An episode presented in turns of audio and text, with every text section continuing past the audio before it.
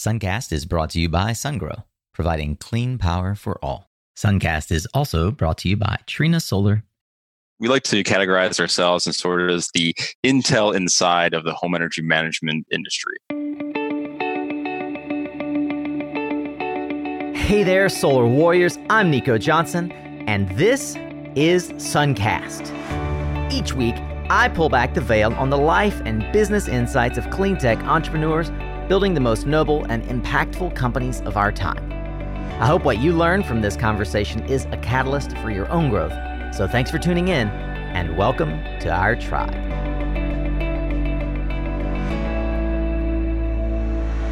Hey, welcome back, Solar Warrior.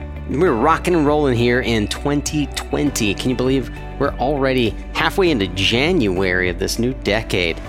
Well, I am thrilled that you've chosen to spend yet another hour of your time here, and I'm excited to bring you today's entrepreneur. You know, software services available for customers and companies alike can be confusing and mind boggling, but one thing's for sure software has helped improve the data and decision making for millions of customers, and the insights that we can glean from that data are an ever increasing element of the Internet of Things and the electrification of everything.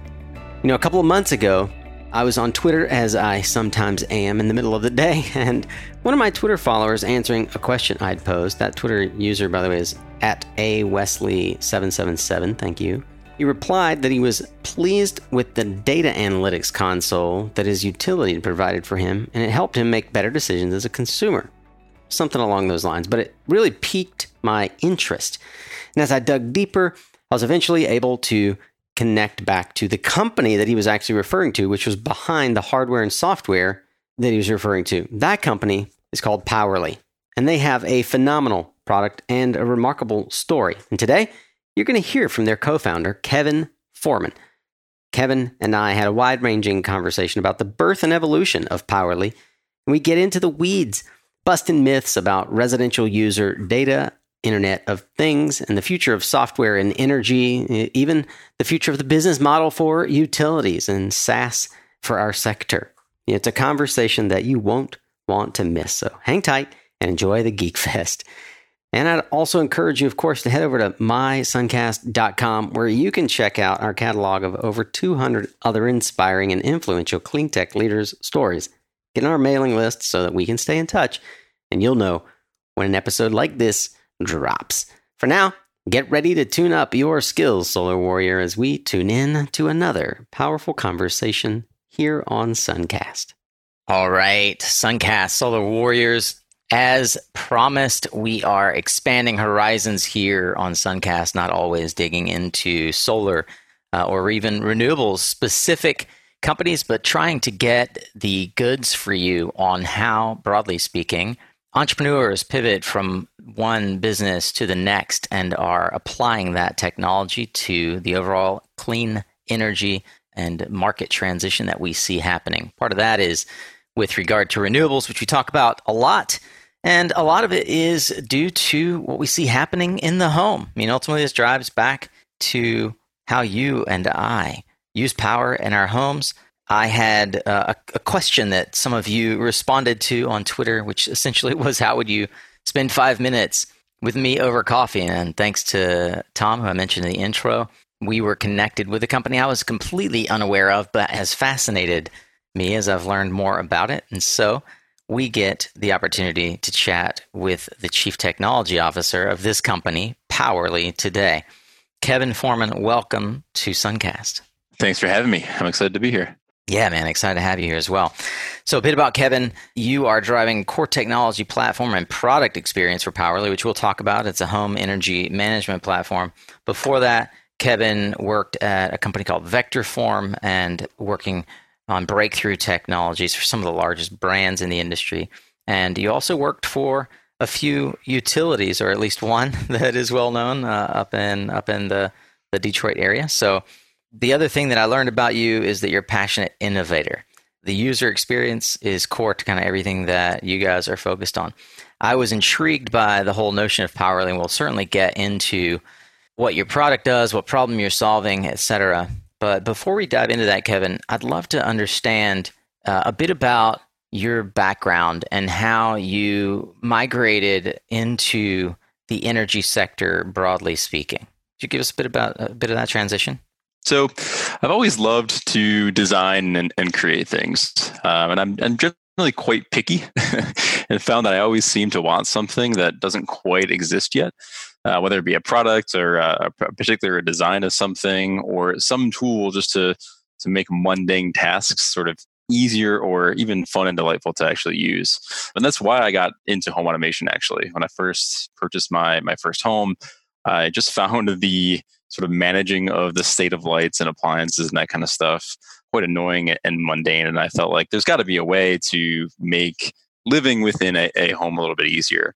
But early on, I found that it was quite difficult to take an idea to reality. You always had to um, try to work with somebody else, or you know, the communication gap between something that's in your head and trying to get that to uh, to fruition can can be a rough transition in many cases. So, what I did was is wanted to try to build this stuff myself, and so I started down the path of programming to be able to take an idea that I had and try to turn that into a workable solution. Um, and so for uh, my undergrad, I went and, and got a computer science degree from Lawrence Technology University.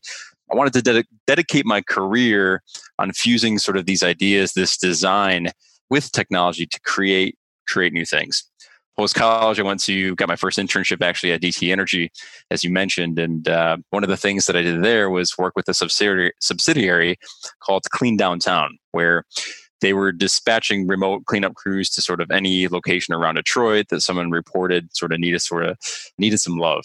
Um, so I created a real time GPS platform that they could use to dispatch and manage remote workers using Google Maps and mobile devices, and that was a lot of fun. And I think they're actually still using that uh, that platform today. But really, where my career started sort of building um, into more of a leadership position was actually at Toyota. So Toyota was great because they really focus a lot on culture, process, and management. I mean, the first two weeks when you get to Toyota, you don't even really do what you're hired for. They put you through a process and culture training. And they were really the genesis of things like agile and lean manufacturing with the Toyota production system. And this is where I learned a lot about Kaizen and this continuous improvement idea where just because you ship something doesn't mean it's finished, right? You always want to continuously evaluate and make sure that you're achieving your goal with um, a particular feature that you're working on. One of the big things that I got from Toyota was this uh, idea around uh, Genchi Genbutsu, essentially roughly translated to go and see or finding the root cause of an actual problem and fixing that and not the symptoms of what that actual problem is. Early on in my career, I was getting a lot of experience building stuff, but really Toyota allowed me to think more on the opposite side of trying, trying to figure out the right and efficient way to actually build things. And then I actually went to uh, to Vectorform. So Vectorform was was a lot of fun. I worked there for ten years and worked on a lot of great platforms and working with a lot of great brands. Uh, but the first week when I first started at Vectorform, my boss sort of left and he said, "I got to go to a conference. Here's a new Microsoft Surface table. Um, just play around with it, see what you can do." So in the first week, I actually I had a really strong passion for writing music, and so I merged that passion with this product called Surface DJ, where essentially I was just creating a bunch of different loops and those types of things and made it really easy for people to feel like they're making music. That started this idea and this journey that I was actually able to progress at Vectorform, which is actually building products and experiences. And that led us to going back to DTE Energy when back in 2012 they asked us to build a mobile app for them to coincide with their AMI or smart meter rollout. We sort of, our CEO went back and said, you know, we can do more than a mobile app. So they're like, all right, well, prove it, show us. So we spent a, a month feverishly researching what we could do with AMI meters and a, a, a platform that could actually make energy fun and exciting. So when we started doing a lot of our research in this space, we found that uh, there's actually an Accenture study out of 2016. You might have heard of this. Um, that as users or energy uh, consumers, we think about our energy consumption only 20 minutes throughout the entire year. The rest of it is out of sight, of out of mind. So we knew we needed to figure out a way to make energy exciting. And we weren't the first real-time platform to exist. There was in-home displays that came almost a decade earlier than what we were trying to do. There's been a lot of tools trying to um, to get people engaged in their electricity consumption, but we knew there had to be something that was blocking users from actually getting engaged. And so we knew that real time was key. And so we built our own hardware and we wanted to make sure that we could provide real time energy feedback to consumers. Similar to the automotive space, uh, the automotive industry, just by adding real time fuel indicators to their vehicles, they were able to reduce fuel consumption by 35% no changes to the actual drivetrain, no engine improvements, just by showcasing to a driver in real time their fuel economy, you can actually reduce fuel consumption by 35%. And we wanted to do the exact same thing to homeowners' energy consumption. And so one of the things we also needed to do was build sort of this remarkability feature within the app, right? Like, how can I get neighbors to talk about their energy consumption to others? And what we built was, and we had this idea of could we use the magnetometer or the compass inside of an actual iPhone to read the electromagnetic field of an appliance without any additional hardware. So we spent a, about a month on that particular uh, proof of concept and was able to, in the original pitch to DTE Energy, showcase just with an iPhone the ability to read a real time energy consumption from an appliance just by holding your iPhone up to any power cord and that was really cool. They were really excited about this. We took about two years to actually build that whole platform out, and DTE was was hoping within the first month to get about 10,000 users within I'm sorry within the first year to get about 10,000 users within the platform and we achieved that within the first month. So it was a very very successful uh, pilot and program they were running at DTE and that caught the attention of a lot of other utilities throughout the industry. And so when they they came out to ask DTE, hey, you know, can we license this technology from you? Uh, DTE and Vectorform, where I was working at the time, they said, you know what, why don't we spin this off into its own separate company to provide these types of tools for the industry at large? And that's uh, that's kind of the origin story of Powerley. I hear in you very much an educator. I hear someone who's passionate not just about the product, but the but the implications of how the product uh, affects the world. Is there anything in particular that you, as you look back over maybe your childhood or your training or even your personality, that you feel lends to that ability for you to not, unlike what we might blanket statement say as like a typical software engineer, you seem very eloquent in your ability to communicate with words the types of things that you're communicating with code in the back end. Yeah, for sure. No, I think that uh, you know one of the things that I always set out to do was to solve a use case, not necessarily to build something. I mean, internally at Powerley, I always tell my team it's not what we're trying to make it's what we're trying to achieve and if we're not achieving a particular goal in mind then what we're making is largely irrelevant right like our company is set out to actually perform um, a service that is, is in lieu of a higher end goal that we're trying to achieve. And so I take that approach with with every every challenge or every problem that I see that exists. I actually look at every problem as an opportunity for a creative solution that we uh, that we can build. And so it's one of those things where you know, I don't want to build technology for technology's sake. I think that technology is a means to an end, and it's not actually the reason to do stuff. Um, so, if we can achieve something without technology, I am actually, I think that's a great idea. But technology is such an enabler for so many great things, uh, especially in the home energy management space, that it's a foundational element. But if you're not thinking about the user experience that technology can actually enable, then I think that uh, you're sort of looking at problems uh, a bit backwards. I think there's so much to unpack about Powerley that perhaps it's worth spending some more time here in the in the in the beginning to really set the stage for how things have traditionally been done. I guess I want to make sure I'm clear. The the app that you guys created, you literally just hold the phone up to a power cable and it would tell you the consumption of that device. That's right. Yeah. Um, and so when we first initially pitched that to DTE, and other companies, they sort of they sort of had a highly skeptical look and said, "All right, is this smoke and mirrors? Is this real?" We're actually we're, we have a patent pending on it, so I, I, can I can promise you it is real. I mean, it's one of those things where, and Elon Musk actually he's a he's he's a huge inspiration to me. One of the things that he always uh, promotes is this idea of first principles thinking, of really boiling things down to the core principles of how things operate. And if you think about uh, an actual compass and how it works, it reads the uh, magnetic fields of the Earth and essentially uses that information to present, you know, are you facing north or you know wh- what direction are you actually facing?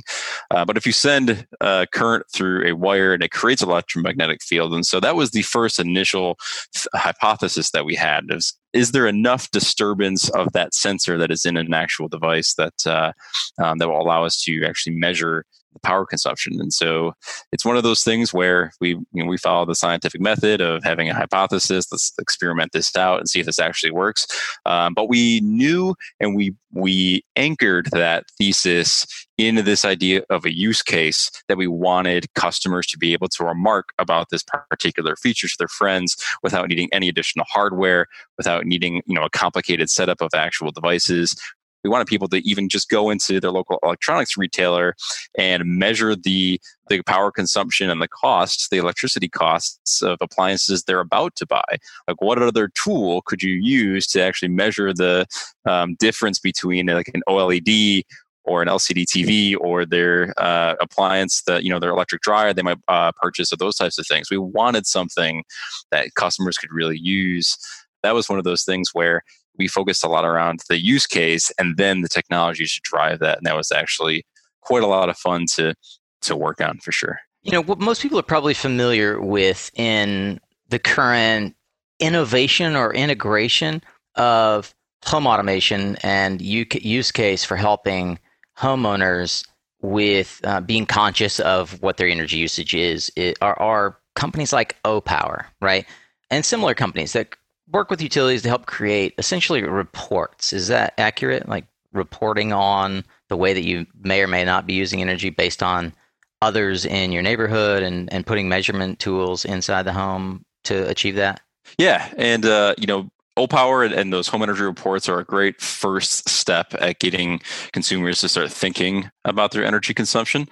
Uh, again, um, that Accenture study did take some of that stuff into account. Where we're only thinking about our energy consumption about 20 minutes out of the year, but it is a great first way to get consumers to realize that they may need an improvement.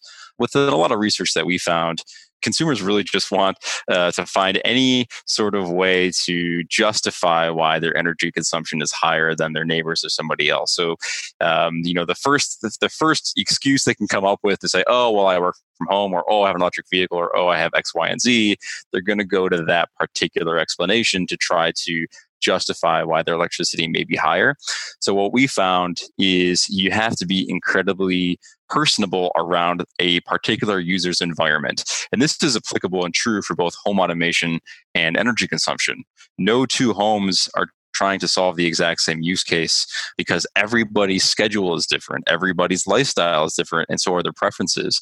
Um, and that really does cross the chasm between both you know smart home automation as well as home energy management and, and energy visualization. So we found it incredibly paramount to focus on the personalization and the very specific environments for the, the smart home and energy visualization alike. Kevin, it's fascinating to me the business model that you have because on the surface, as much as it might look like a company like Opower or even some of the uh, smart connected uh, technology companies that are controlling loads like Lumin and others that have that have popped up in the in the uh, home automation clean energy space that we're familiar with in the solar energy business. I'm really trying to figure out where you guys sit in the marketplace and how, actually, as an entrepreneur, how you decided that that's where the greatest leverage would be applied. I mentioned in the intro that Tom, uh, the entire reason I know about Powerley is because a user at DTE, a, a, a utility customer, tweeted about DTE Insight, which is a product that you've co-branded with DTE where basically power is is underlying the technology. So help me understand the difference of DTE Insight and other products like that that that Powerley is creating that help the customer journey, but that differentiate you in the marketplace from an Opower or uh, or similar peer. Absolutely. Uh, no, it's um, it's all it's one of those hard things where you're working on a lot of great tech and and no one really knows who you are. Um, it's always one of those things that's been been a bit tough. But we like to we like to categorize ourselves as sort of as the Intel inside of the home energy management industry. Right. We want to be a, a platform provider and we want to deliver these types of sort of turnkey solutions to utilities, but ultimately allow the utility to be that first party experience and have them run the program as if it were their own. Uh, we were born out of the utility space, so we are we're you know we're a JV between DTE Energy and, and Vectorform. And so we understand and we get that utilities want to maintain their customer and they don't want to necessarily give up their customer to third parties and, and technology companies um, that are actually trying to penetrate this space. And so um, we want to make sure that uh, our platform is completely white label down to the instructions and the box that the actual hardware, the energy bridge that we ship to connect smart meters um, to get real time energy consumption we want that to be branded as well uh, so that end consumers start to look at their utility companies to actually be service providers of these types of, of services behind the meter services rather than just sort of this commodity driven uh, selling kilowatt hours, um, you know, on a monthly basis. We really want to make sure that consumers are starting to look at their utility uh, to be providers around the home energy management space. So, in that regard, and the way you described it to me was B to B to C. So, you're a business selling to a mm-hmm. business, DTE, that sells to their customer. Uh, I totally get that, which doesn't lend itself to a strong brand for you with the consumer. But again, because the utility space is, I mean, we'll call it a relatively small and familial space, right? Like the guys, executives at DTE talk to the executives at other utilities, as evidenced by Vectorform's success with the mobile app in that regard, and given that we still are very much in the wild, wild west of home automation, where the average consumer, myself included, who considers himself on the bleeding edge, may not even have installed uh, a smart light, let alone you know a multitude of platforms that would help with automation. So, where do you guys see uh, over the next three to five years that you are uh, disrupting a marketplace, and who are the peers or competitors that you take note of, and that probably are taking note of you? Yeah, no, it's uh, this is you know one of those things that we're trying to make sure that uh, that we get right because in as you mentioned the smart home space, it is the wild west right now, and um, you know we kind of equate it to the early days of Wi-Fi. Um, you know, with, with Wi-Fi, the only time that someone had Wi-Fi is if they went out to their local electronics retailer, purchased a Wi-Fi router, installed it, and configured it themselves. That was essentially how you got Wi-Fi. Nowadays, um, we all get Wi-Fi through our ISPs. You know, they bundle that within their modem, and we pay five dollars a month for that service. And now Wi-Fi is pretty much ubiquitous. If we look at the same opportunity in the utility space, and this is really how we think that we're a sort of a, a large differentiator here. We believe that you can get your uh, your smart home platform or your home energy management platform delivered by the utility themselves. Um, but that's going to be a tough sell for consumers who are not used for their utility company to provide services like these, right? Google, Amazon, Apple, they're household names, Samsung, they're household names. But you know, your utility is is not necessarily a household name when it comes to home automation devices or when it comes to these types of services. You don't just naturally look to your utility to provide those. So we uh, we know that this is a, a journey for customers, right? And it start it really does start with uh, you know energy awareness around things like home energy reports. Or if you download our application you get to see your AMI interval data immediately when you, when you download the app. And that's going to tell you some higher level trend like information and give you some scores on you know how well you're doing and where you can improve. Um, but we need to convince consumers to actually start to to look at their real-time energy consumption. As I mentioned earlier, you can reduce uh, a lot of your energy consumption through behavior change just by understanding where your energy is, is going. And so we do a lot of education around how well real-time energy can um, improve your or lower your bill and improve your energy efficiency, lower your carbon footprint. And so customers naturally sort of graduate into a real time energy experience by first getting the energy awareness through AMI interval data or home energy reports. Uh, but once consumers start to see their real-time energy consumption and they see that their their coffee maker uses 1800 watts or that they leave their HVAC system uh, set to 65 degrees in the summer when they go to work and you know that costs them four or five dollars on a daily basis you naturally want to start being able to manage and control those devices and this was something that we didn't necessarily see or, or anticipate early on. We we delivered a great real time energy experience, but customers kept asking us, it's like it's great that I can see that I left my light on when I went to work or that I left my coffee maker on when I went to work. But I just want to be able to turn it off from the same app.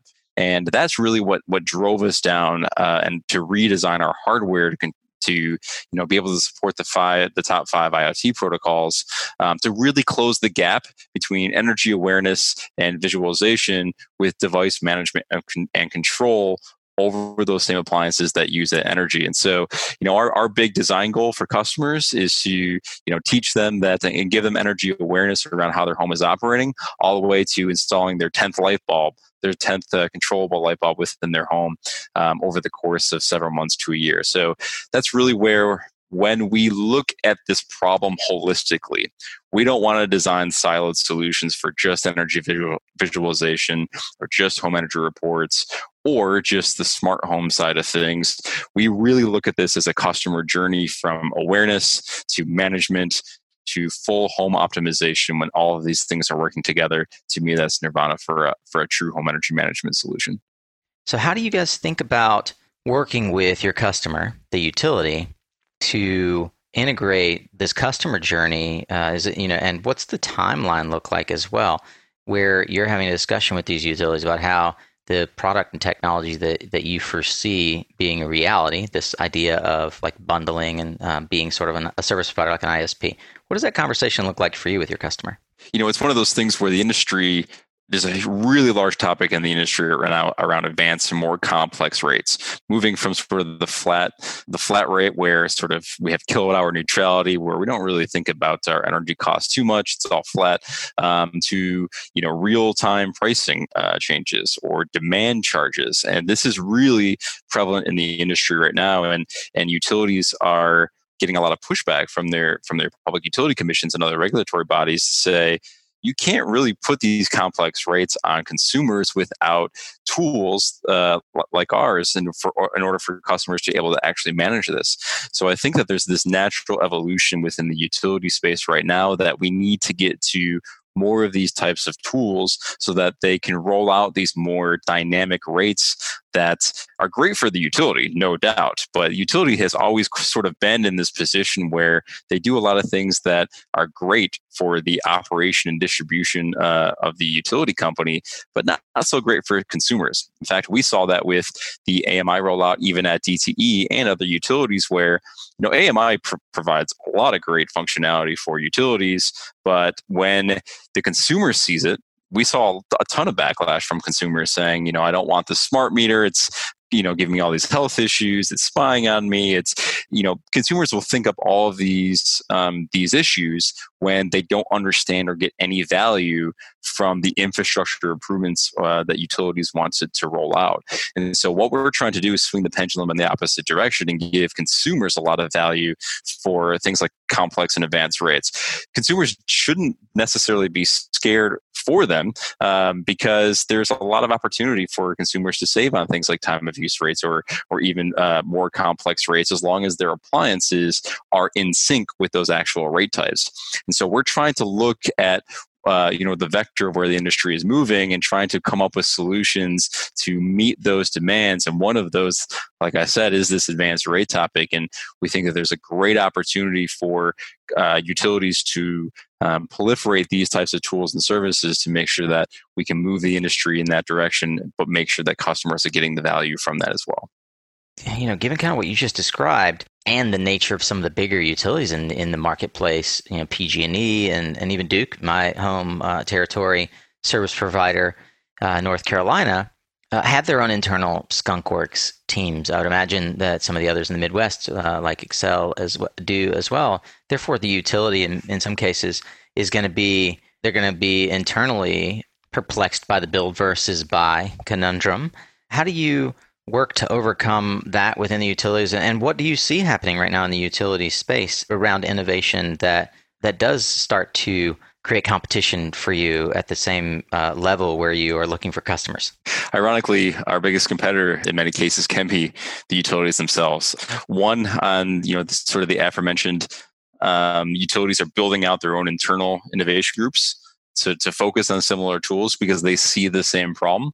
And we actually think that's great. Uh, you know, I think similar to, you know, I'll go back to Elon uh, and his sort of vision around Tesla, where you know, he mentioned that if Tesla were to go bankrupt, but the rest of the automotive industry actually started proliferating focusing on electric vehicles, that would be a win for Tesla uh, ultimately. And I see sort of the same thing with, you know, from our perspective.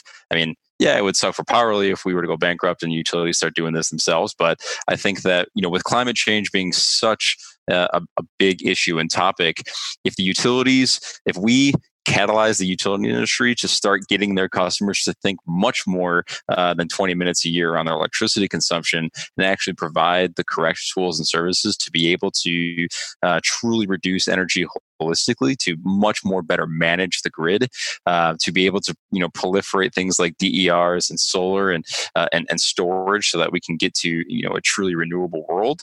If we can start doing that, and we were the catalyst for that, and ultimately we don't succeed, you know, I'm happy. I, I think that we've achieved great success if we can proliferate that. But we also see other utilities, you know, they don't necessarily want to be an active player in the home energy landscape. Some of them are, are willing to let the market figure it out and they'd rather be sort of facilitators than providers of these types of services. So um, in many cases, you know, our, our, biggest competitor can can be the utility sometimes, but um, a lot of folks, you know, we we don't want to be an outsider looking into this industry. We are born out of the utility space and we understand the problems that utilities provide. And what we're trying to do is instead of this conversation that many utilities are having nowadays, where they're thinking about DER and solar and advance rates and all these tools being five to 10 years out, we can do this today. And we want to bring in those five to 10 year goals that utilities are claiming. We want to be able to proliferate that uh, you know right now in 2020 um, and so that is the you know the exciting opportunity that we have and, and we just want to work with as many utilities as we can to proliferate these types of tools and services for their customers. I love it. I love the the segue there in the conversation around tesla creating their own sort of large transformation as a platform. And you're right it's a conundrum for you guys as innovators and entrepreneurs I would love to be a fly on the wall. Some of the conversations that you all must be having around business building, um, generally speaking. If I could back up to the 10,000 foot level for someone who's listening but maybe missed out on the whole general discussion around innovation.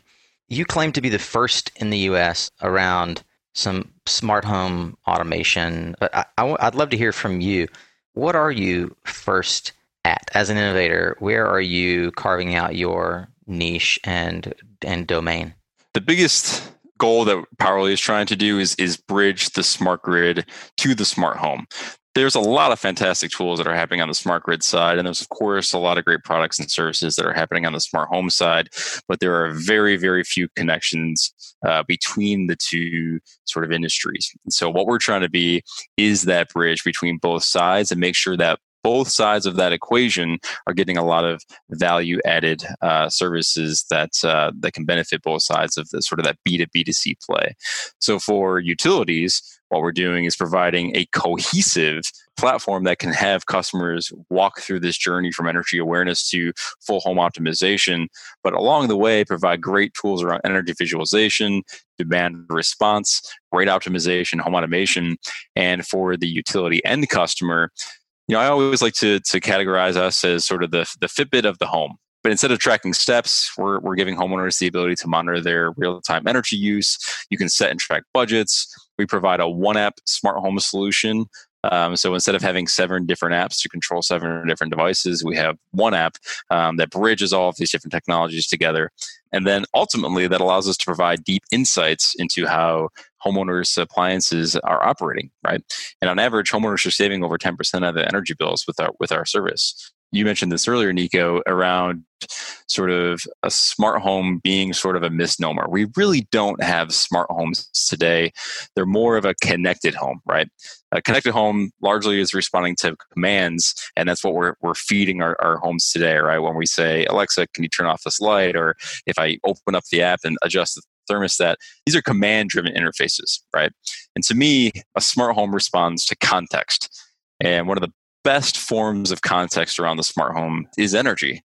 We largely have an untapped network in our home that all of our appliances are connecting to in our home's electrical system. You know, they're appliances are trying to talk to us, but we just really haven't been listening to them. And it's, it's crazy how much information you can actually understand around how the home and the appliances are operating. For example, we just three second real time energy consumption that we get from a smart meter to our energy bridge we can tell if you left a refrigerator door open.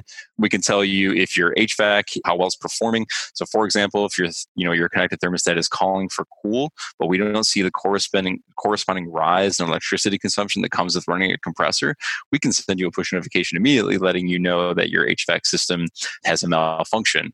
Or one of my favorites is sort of the washing cycle detection.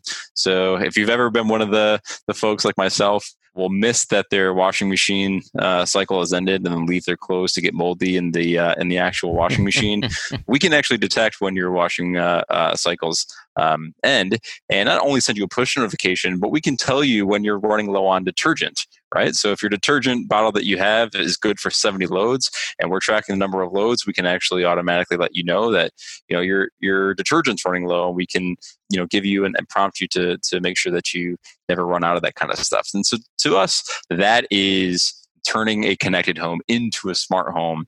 And energy is a major contributor to the contextual data that is needed to make that transition. So, as I listen here, I'm thinking about uh, something for me very close to home. My wife, uh, she she has a visceral reaction to the very idea of having a smart lock on the front door and and a cam and a camera uh, through Ring or, or you know, God forbid, as I would prefer to have uh, you know, a Samsung SmartThings platform or an Alexa enabled sort of smart home because she fears that natural security question. Well, h- how do I know that someone can't hack this and break into my home? Walk me through then the security implications of what you're uh, of what you're trying to accomplish in the marketplace. How do you ensure that you can empower customers to to not feel like they're giving away their address, for example, uh, to a party to a company that's working on behalf of DTE that they don't even know about? And number two, what are the real security concerns that consumers should be thinking about? No, this is a huge important topic, and I appreciate you bringing this up because um, this is one of those things that doesn't get enough attention or discussion within this space.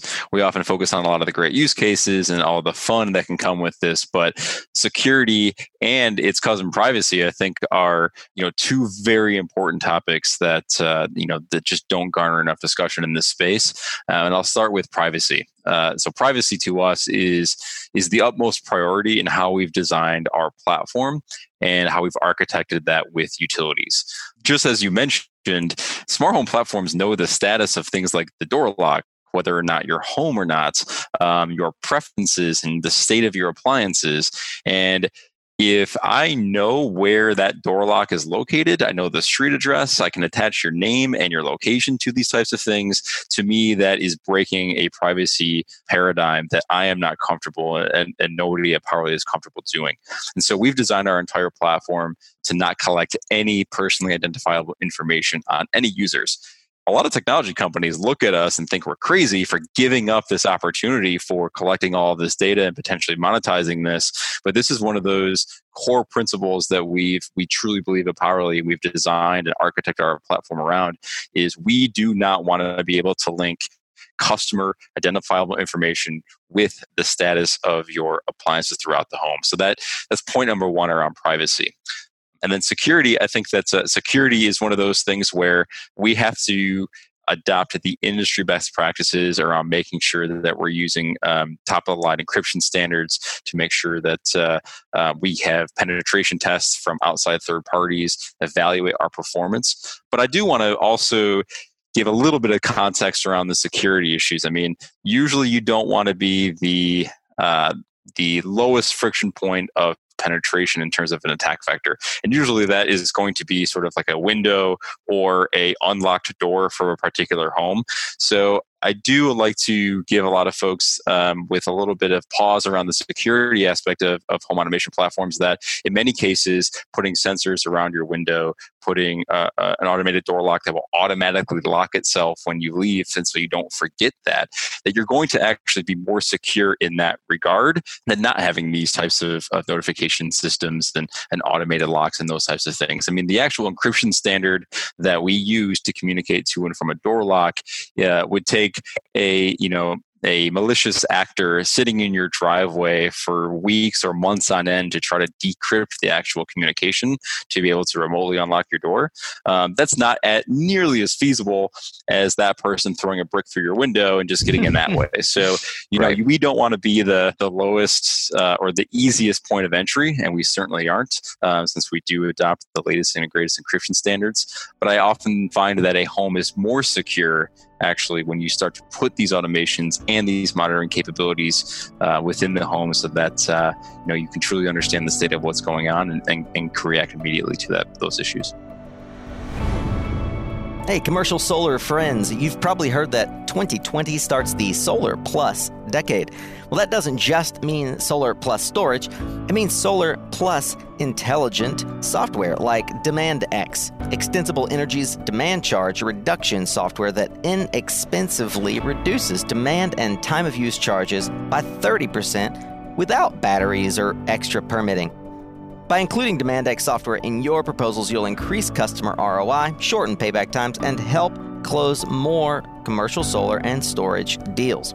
Contact Extensible Energy at extensibleenergy.com forward slash suncast for a free demand charge analysis for your commercial solar project and start closing more sales in the Solar Plus decade. Get ready for comedy and fun coming in February at the inaugural Solar Comedy Slam to Intersolar in San Diego. Produced by Chint Power Systems, aka CPS America, the Solar Comedy Slam will be the lit party to get 2020 started. Enjoy the shenanigans at this solar industry version of Last Comic Standing. Thanks to CPS America for bringing this fantastic idea to fruition. Whether you want to test your comedic mettle or just get a good laugh at the expense of your industry colleagues, this will be a must attend event at Intersolar. Get your tickets or your spot in the lineup at solarcomedyslam.com. Again, that's solarcomedyslam.com since we were talking about topics that uh, might be considered myths that need busting, I think you guys, as I explored your blog, do a fantastic job educating uh, on the blog. And one of these areas is you have this uh, this this myth buster segment. One of the ones that is synonymous with sort of my childhood and the reason that my parents never put Christmas lights up around the yard, for example, was that this this this idea: do Christmas lights use a lot of electricity? oh yeah, for sure. Um, and the answer to that is is it, they can certainly. Um, it really all depends uh, very much on the type of lighting technology that you're using to produce those actual lumens uh, when it comes to Christmas lights. And so, if you're using sort of the old bulb style incandescent uh, certainly those can use, you know, depending on how many lights you've actually got going on, um, you, know, those can use, you know, three or four dollars a day um, just to power those uh, those lights. So if you do have incandescent lights, um, sort of the old style that uh, you know you kept around you don't want to buy the new ones because those led ones look like they might be a sticker shock for you they'll pay themselves off within most likely the first season of you know lighting your home with christmas lights so i do implore you that uh, if you still got those old incandescents just switch to leds and uh, within the first first uh, lighting season um, you'll come out uh, ahead on that particular uh, investment from the blog that you guys wrote about it, which I think is fantastic, uh, and I'll link to it in our show notes. You show that on average, I think most people probably have something like a seven foot tree in their house, maybe around there. It's about 700 lights, costs you about 30, almost 30 bucks a month to, to run those Christmas lights if you're using the old mini lights. And switching to mini LEDs is $3.10 a month. I mean, that's a tenfold decrease. That's fantastic. Oh, absolutely. I mean, it's one of those things where you don't think that uh, you know just lighting in general is going to contribute that much to your electricity cost, but um, that's one of those things where you know if you can get over that sticker shock again on the uh, on the LED lights, you'll find that you can get quite a bit of savings um, just by just by switching technologies. Kevin, for our second one here, I have two fridges in my home. Uh, I have a, a, a I don't know six, seven, eight year old uh, Samsung uh, refrigerator that I've often thought about replacing and I have the old infamous beer fridge down in the basement. You know, I hear my neighbors talking about upgrading their fridge to save money, uh, which kind of seems like a myth to me, but I'd love to hear your thoughts on that. Yeah. So first of all, uh, you know, I don't want to to hate on your beer fridge, uh, but even the smaller refrigerators tend to use very similar amount of power than some of the larger ones. Um, so, I mean, by all means, keep that second refrigerator. Uh, but if your uh, thought process is getting a smaller mini fridge is going to save you a ton of energy, um, that's not necessarily the case. So oh man, that's really good. I'm glad that it's a, it's a complete. It was the first fridge in the house, and we just moved it to the basement when we did get a another fridge seven years ago. So yeah, if you've got room in your main fridge, put your stuff in there. But uh, you know, there's not every single uh, decision around your home has to be made through the lens of energy efficiency, but um, just note that those mini fridges aren't necessarily super efficient. To that extent, a lot of folks, one of the biggest myths and, and sort of justifications why someone's energy bill may be higher than somebody at the end of the month comes down to the refrigerator. Many homeowners think that the refrigerator could make up 30 to 40, even half of the cost of their energy bill because it's a relatively older unit.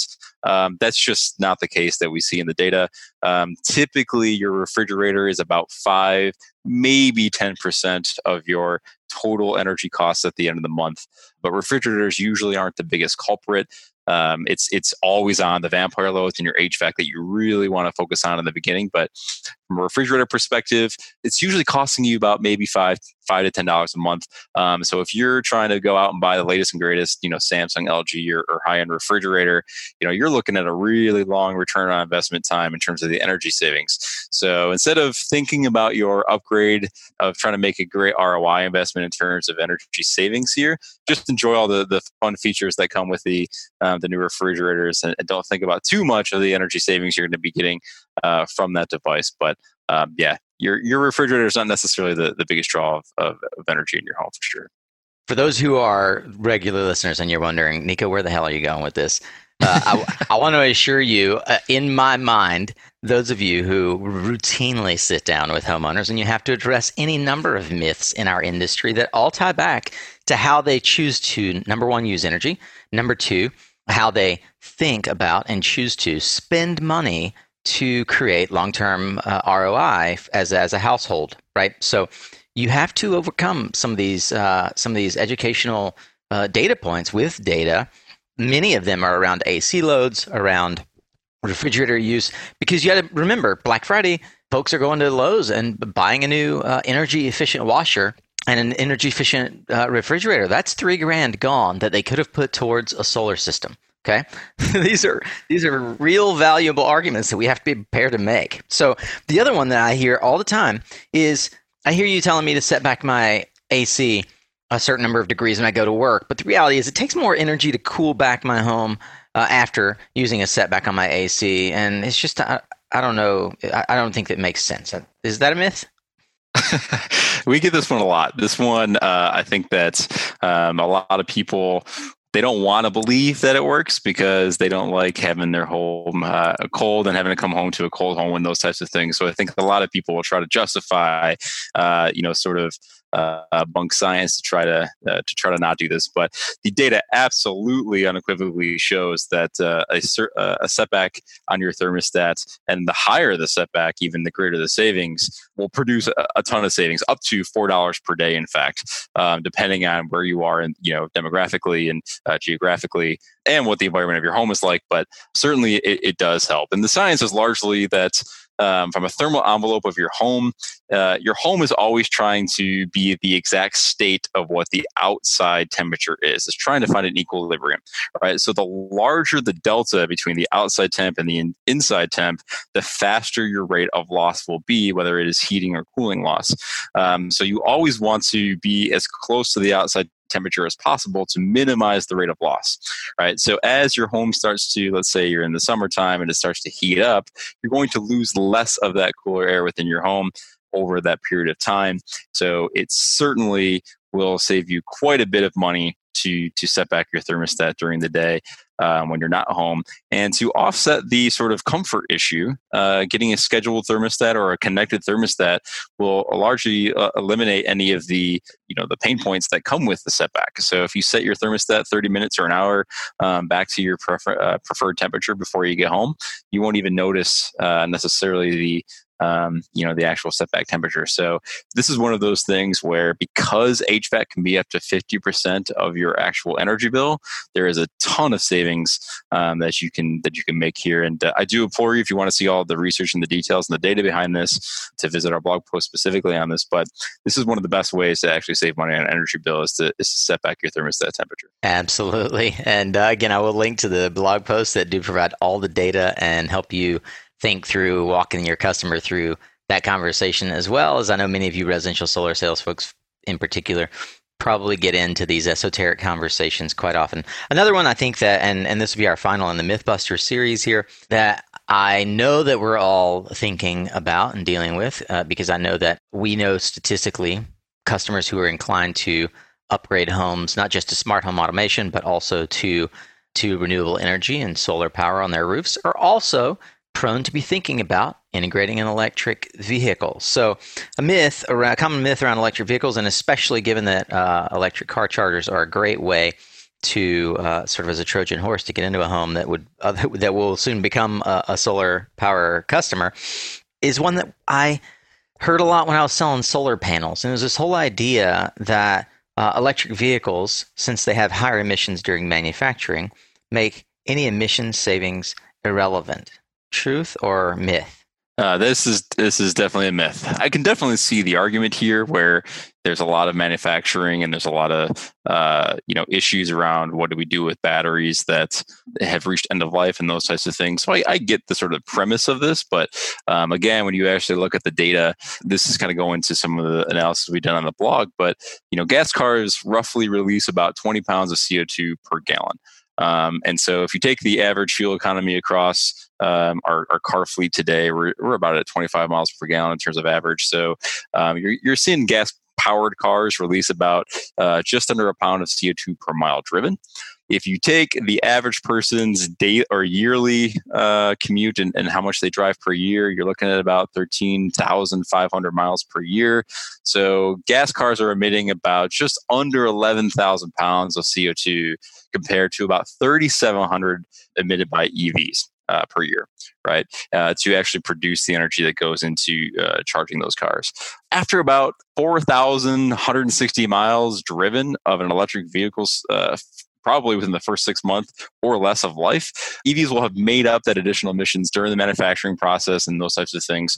Um, so this is one of those where, yeah, there, it sounds plausible up front that EVs are going to produce a lot more emissions than you know our our gas powered counterparts, but uh, the data just doesn't uh, support that claim. I love it, Kevin. I think this is really uh, informative and helpful, and I would encourage you to go and check out the blog at Powerley. We'll certainly link to that again in the show notes.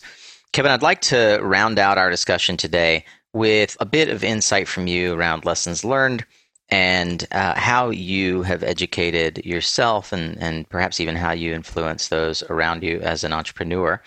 What are some of the key lessons or takeaways for you from the most important mentors in your life or career?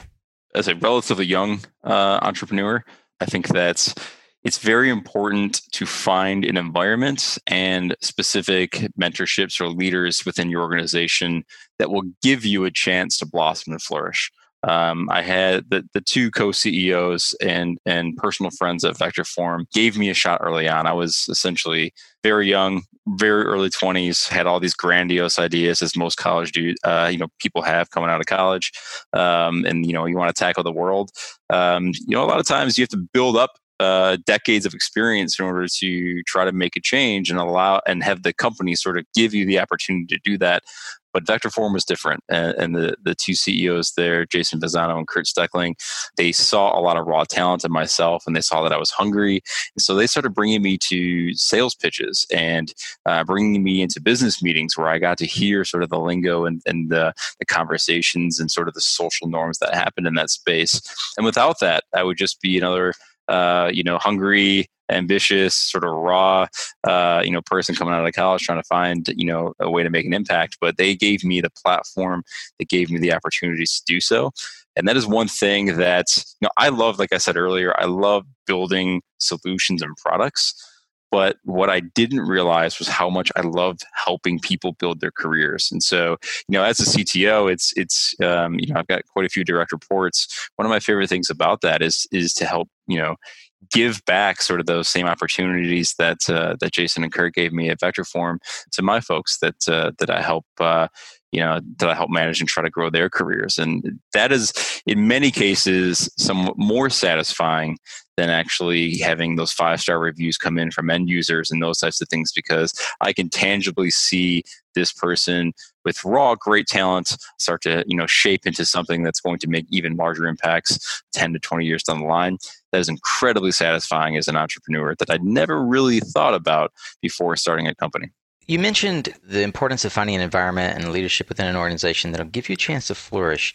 It occurs to me that it may not seem so obvious to someone who's trying to figure that out for themselves, maybe in their own uh, career in early 20s, how to solve for that. How, how do you, you know, it, it, perhaps they would look at your story and say, well, that's great. You got lucky. I've hated every boss I've ever had how would you encourage someone to think about you know the interview process or the job selection process that would guide them to that sort of an organization yeah, no, I think that's uh, it's all based around uh, the culture that an organization is uh, is running. If if the culture is much more about um, this is what we want to make, here's all the requirements laid out for you, just go do this um, that's not an environment where you're going to really be able to think critically, um, to come up with new ideas, to pitch those ideas and try to make transformational change that you know that will be seen across the organization because they want they want to have predictable outcomes, predictable development timelines, and those types of things. So I think that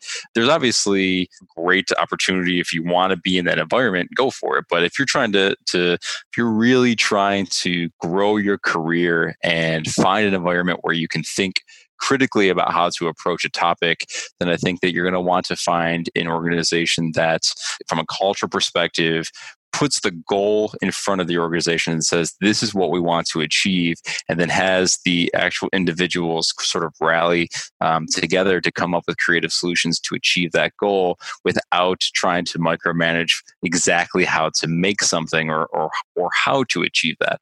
And I think that if you can find or if you can influence your current situation to change the uh, leadership strategy or thought process into what do we want to make or achieve rather than what do we want to make, I think you'll you'll find that's an easier way to find that success um, in that type of environment. It makes me think about as well how does one, especially as an entrepreneur and a leader in an organization, as the team is growing, think about, talk about, and characterize the idea of failure within the organization.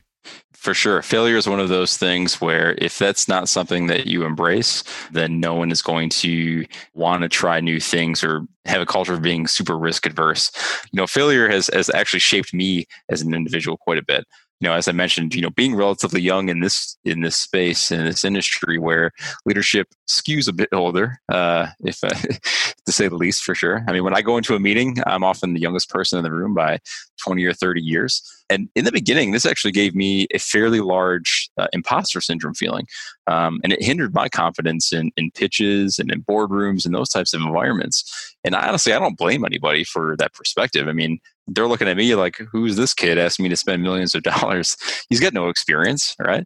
Um, and I, I, totally get that. And so what I found I had to do, and I, and I looked at that as, as a, you know, a, could be a large failure point for me as an individual that I found that I needed to um, convince the room and those folks I didn't have experience to fall back on. So what I had to do was sort of over explain a bit, get deep into the technical weeds, or make really compelling arguments as to why that uh, you know my approach or what I'm saying is is something they should give clout to.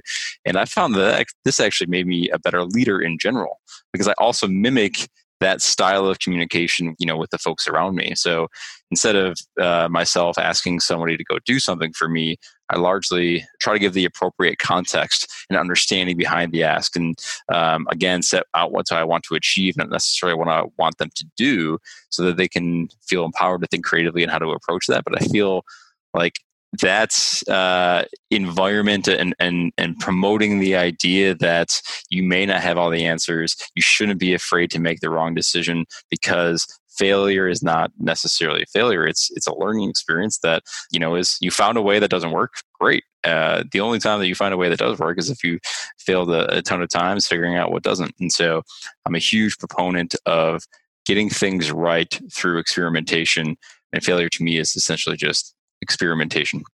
As we turn the corner here, I'd love to hear. Obviously, you aren't working directly in uh, the clean energy business, but many listeners of Suncast are. What do you see happening right now that's exciting you about the clean energy industry? Where you see it's going? What corners do you think we should be looking around? When we started this this journey uh, about seven years ago, there was very very few conversations around utilities really focusing on customer experience and providing new tools and services, and actually being a provider and trying to get consumers to really engage in their electricity consumption. So, you know, one of the things that I love seeing right now is this major shift in the industry around trying to build up great customer experiences um, that are provided by the utility. And you know, we had conversations early on where a lot of utilities didn't want to be a provider, um, but that you know that that change is, is happening within the industry and i love that um, and so as we get into more of these advanced rates throughout the throughout the industry. And as you know, utilities are starting to um, proliferate these types of tools, I think we can change that. Uh, and we've done this at Powerley, change that 20 minutes uh, that we think about energy throughout the year to you know almost a, a, thousand minutes, or you know you're looking at your energy consumption and thinking about that on a daily basis. To me, that is the most exciting thing that's happening because that's really where once you can get consumers to think about it and to, as you mentioned earlier, do the math on the ROI of instead of investing three grand into a refrigerator, put that into rooftop solar. The only way to actually proliferate clean energy with consumers is to get them to think about energy. And so uh, we think that there's, uh, I love seeing the industry starting to make this transformation change to start engaging consumers into the actual product that utilities are selling within a kilowatt hour. And I think that's a very exciting time to be in the clean energy space because we're really starting and driving that conversation with consumers. I often say readers are leaders and leaders are readers. Uh, I know from our previous conversation that you also uh, ascribe to this notion. I'd love to know what book or books have you recommended or gifted the most and why? Yeah, I think that's uh, one of the recent books that I just read was uh, it's called Founders at Work by Jessica Livingston. It's essentially, uh, I think, a 30 or 40 different stories around startups on um, what they had to go through to get to where they are today.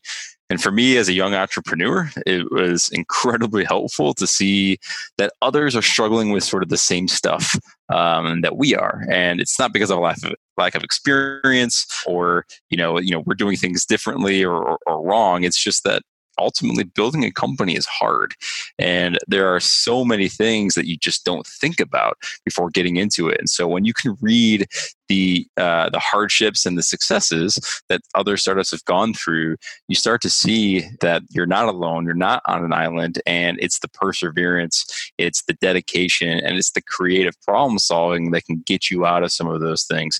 And I think that uh, that camaraderie of knowing that you know other successful entrepreneurs have gone through the same stuff you have is a really huge motivator and, and I just absolutely loved that book.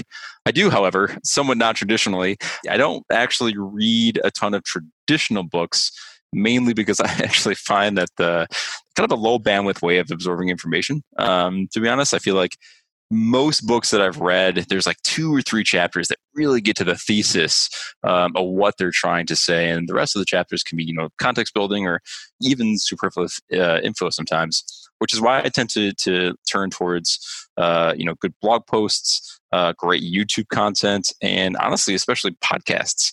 Uh, with something like podcasts, for example, you can get 10 different perspectives uh, on something in the same time that you could get by reading one book for example, you're I think you're nearing your what 200th episode.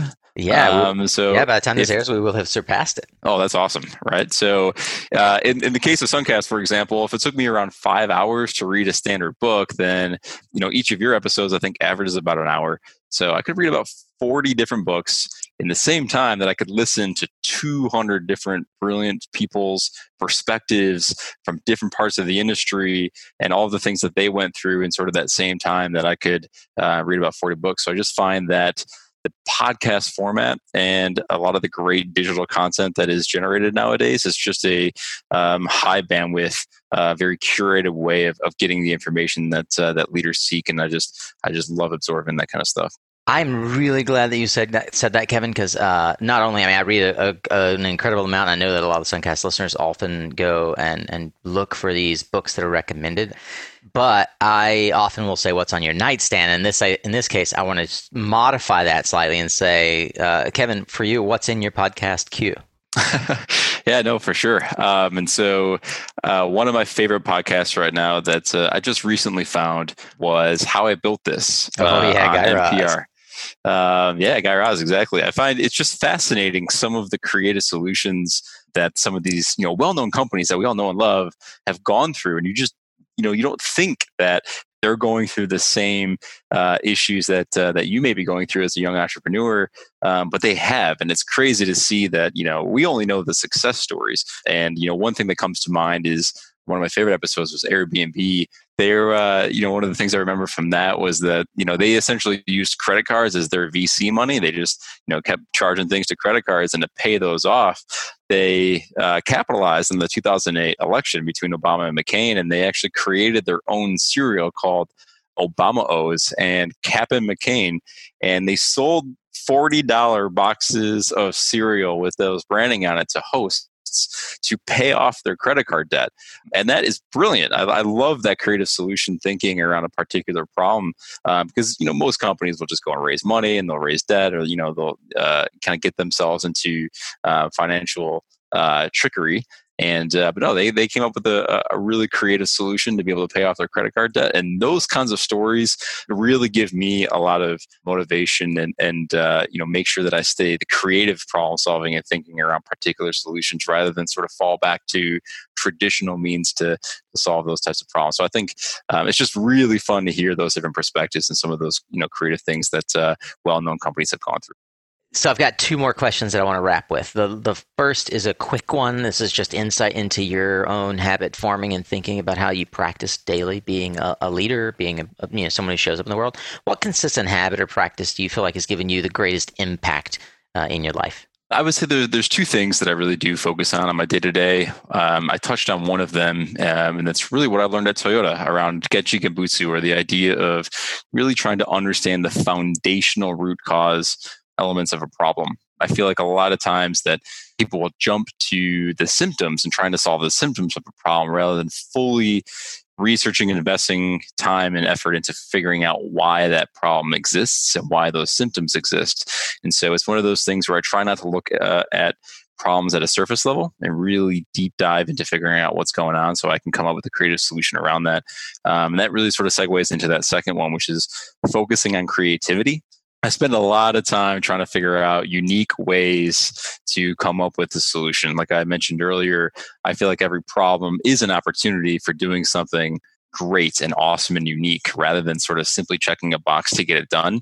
And we we applied this to the to the real-time visualization space. I mean, there's plenty of companies that did real time before us, but we looked at this from sort of that first principles viewpoint and trying to figure out, you know, how can we design something that isn't just showing one value to a customer? How do we give context around that value? How do we build the education to support that value?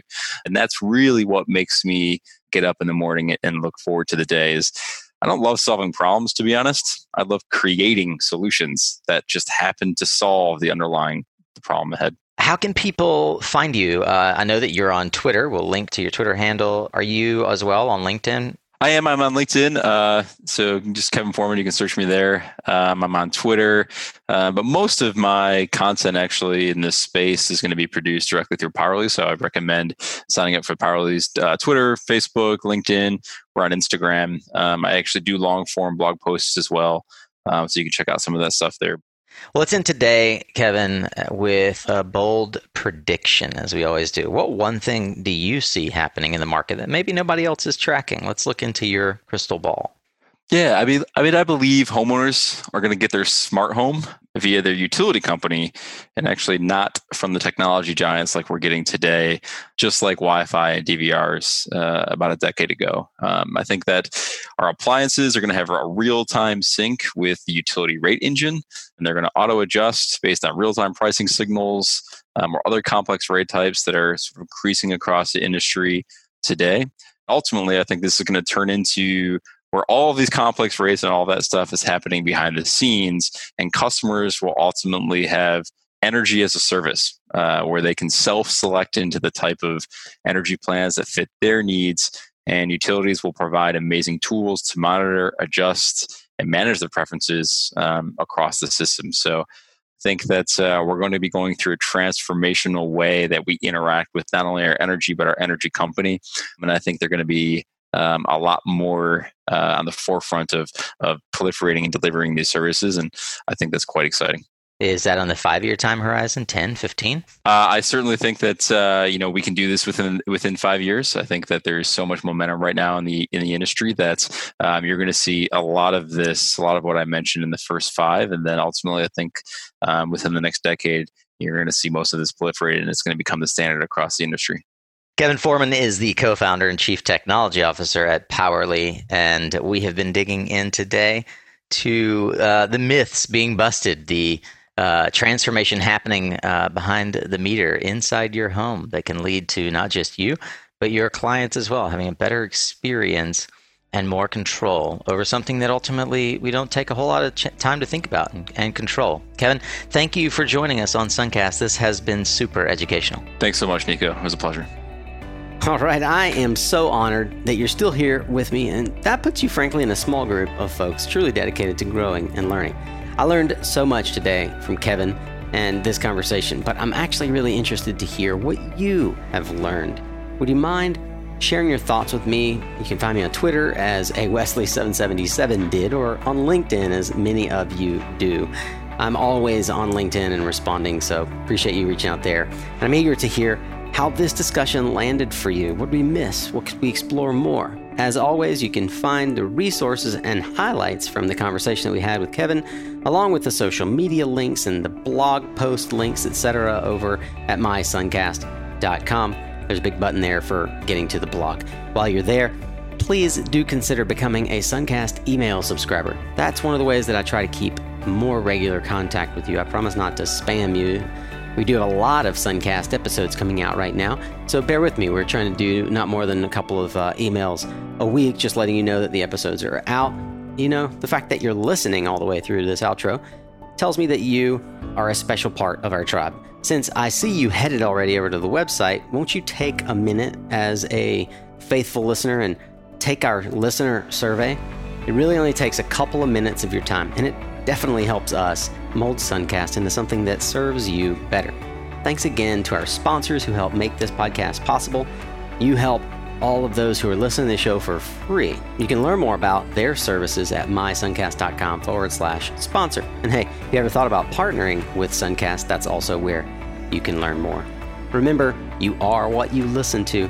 Thanks again for showing up, Solar Warrior. It's half the battle.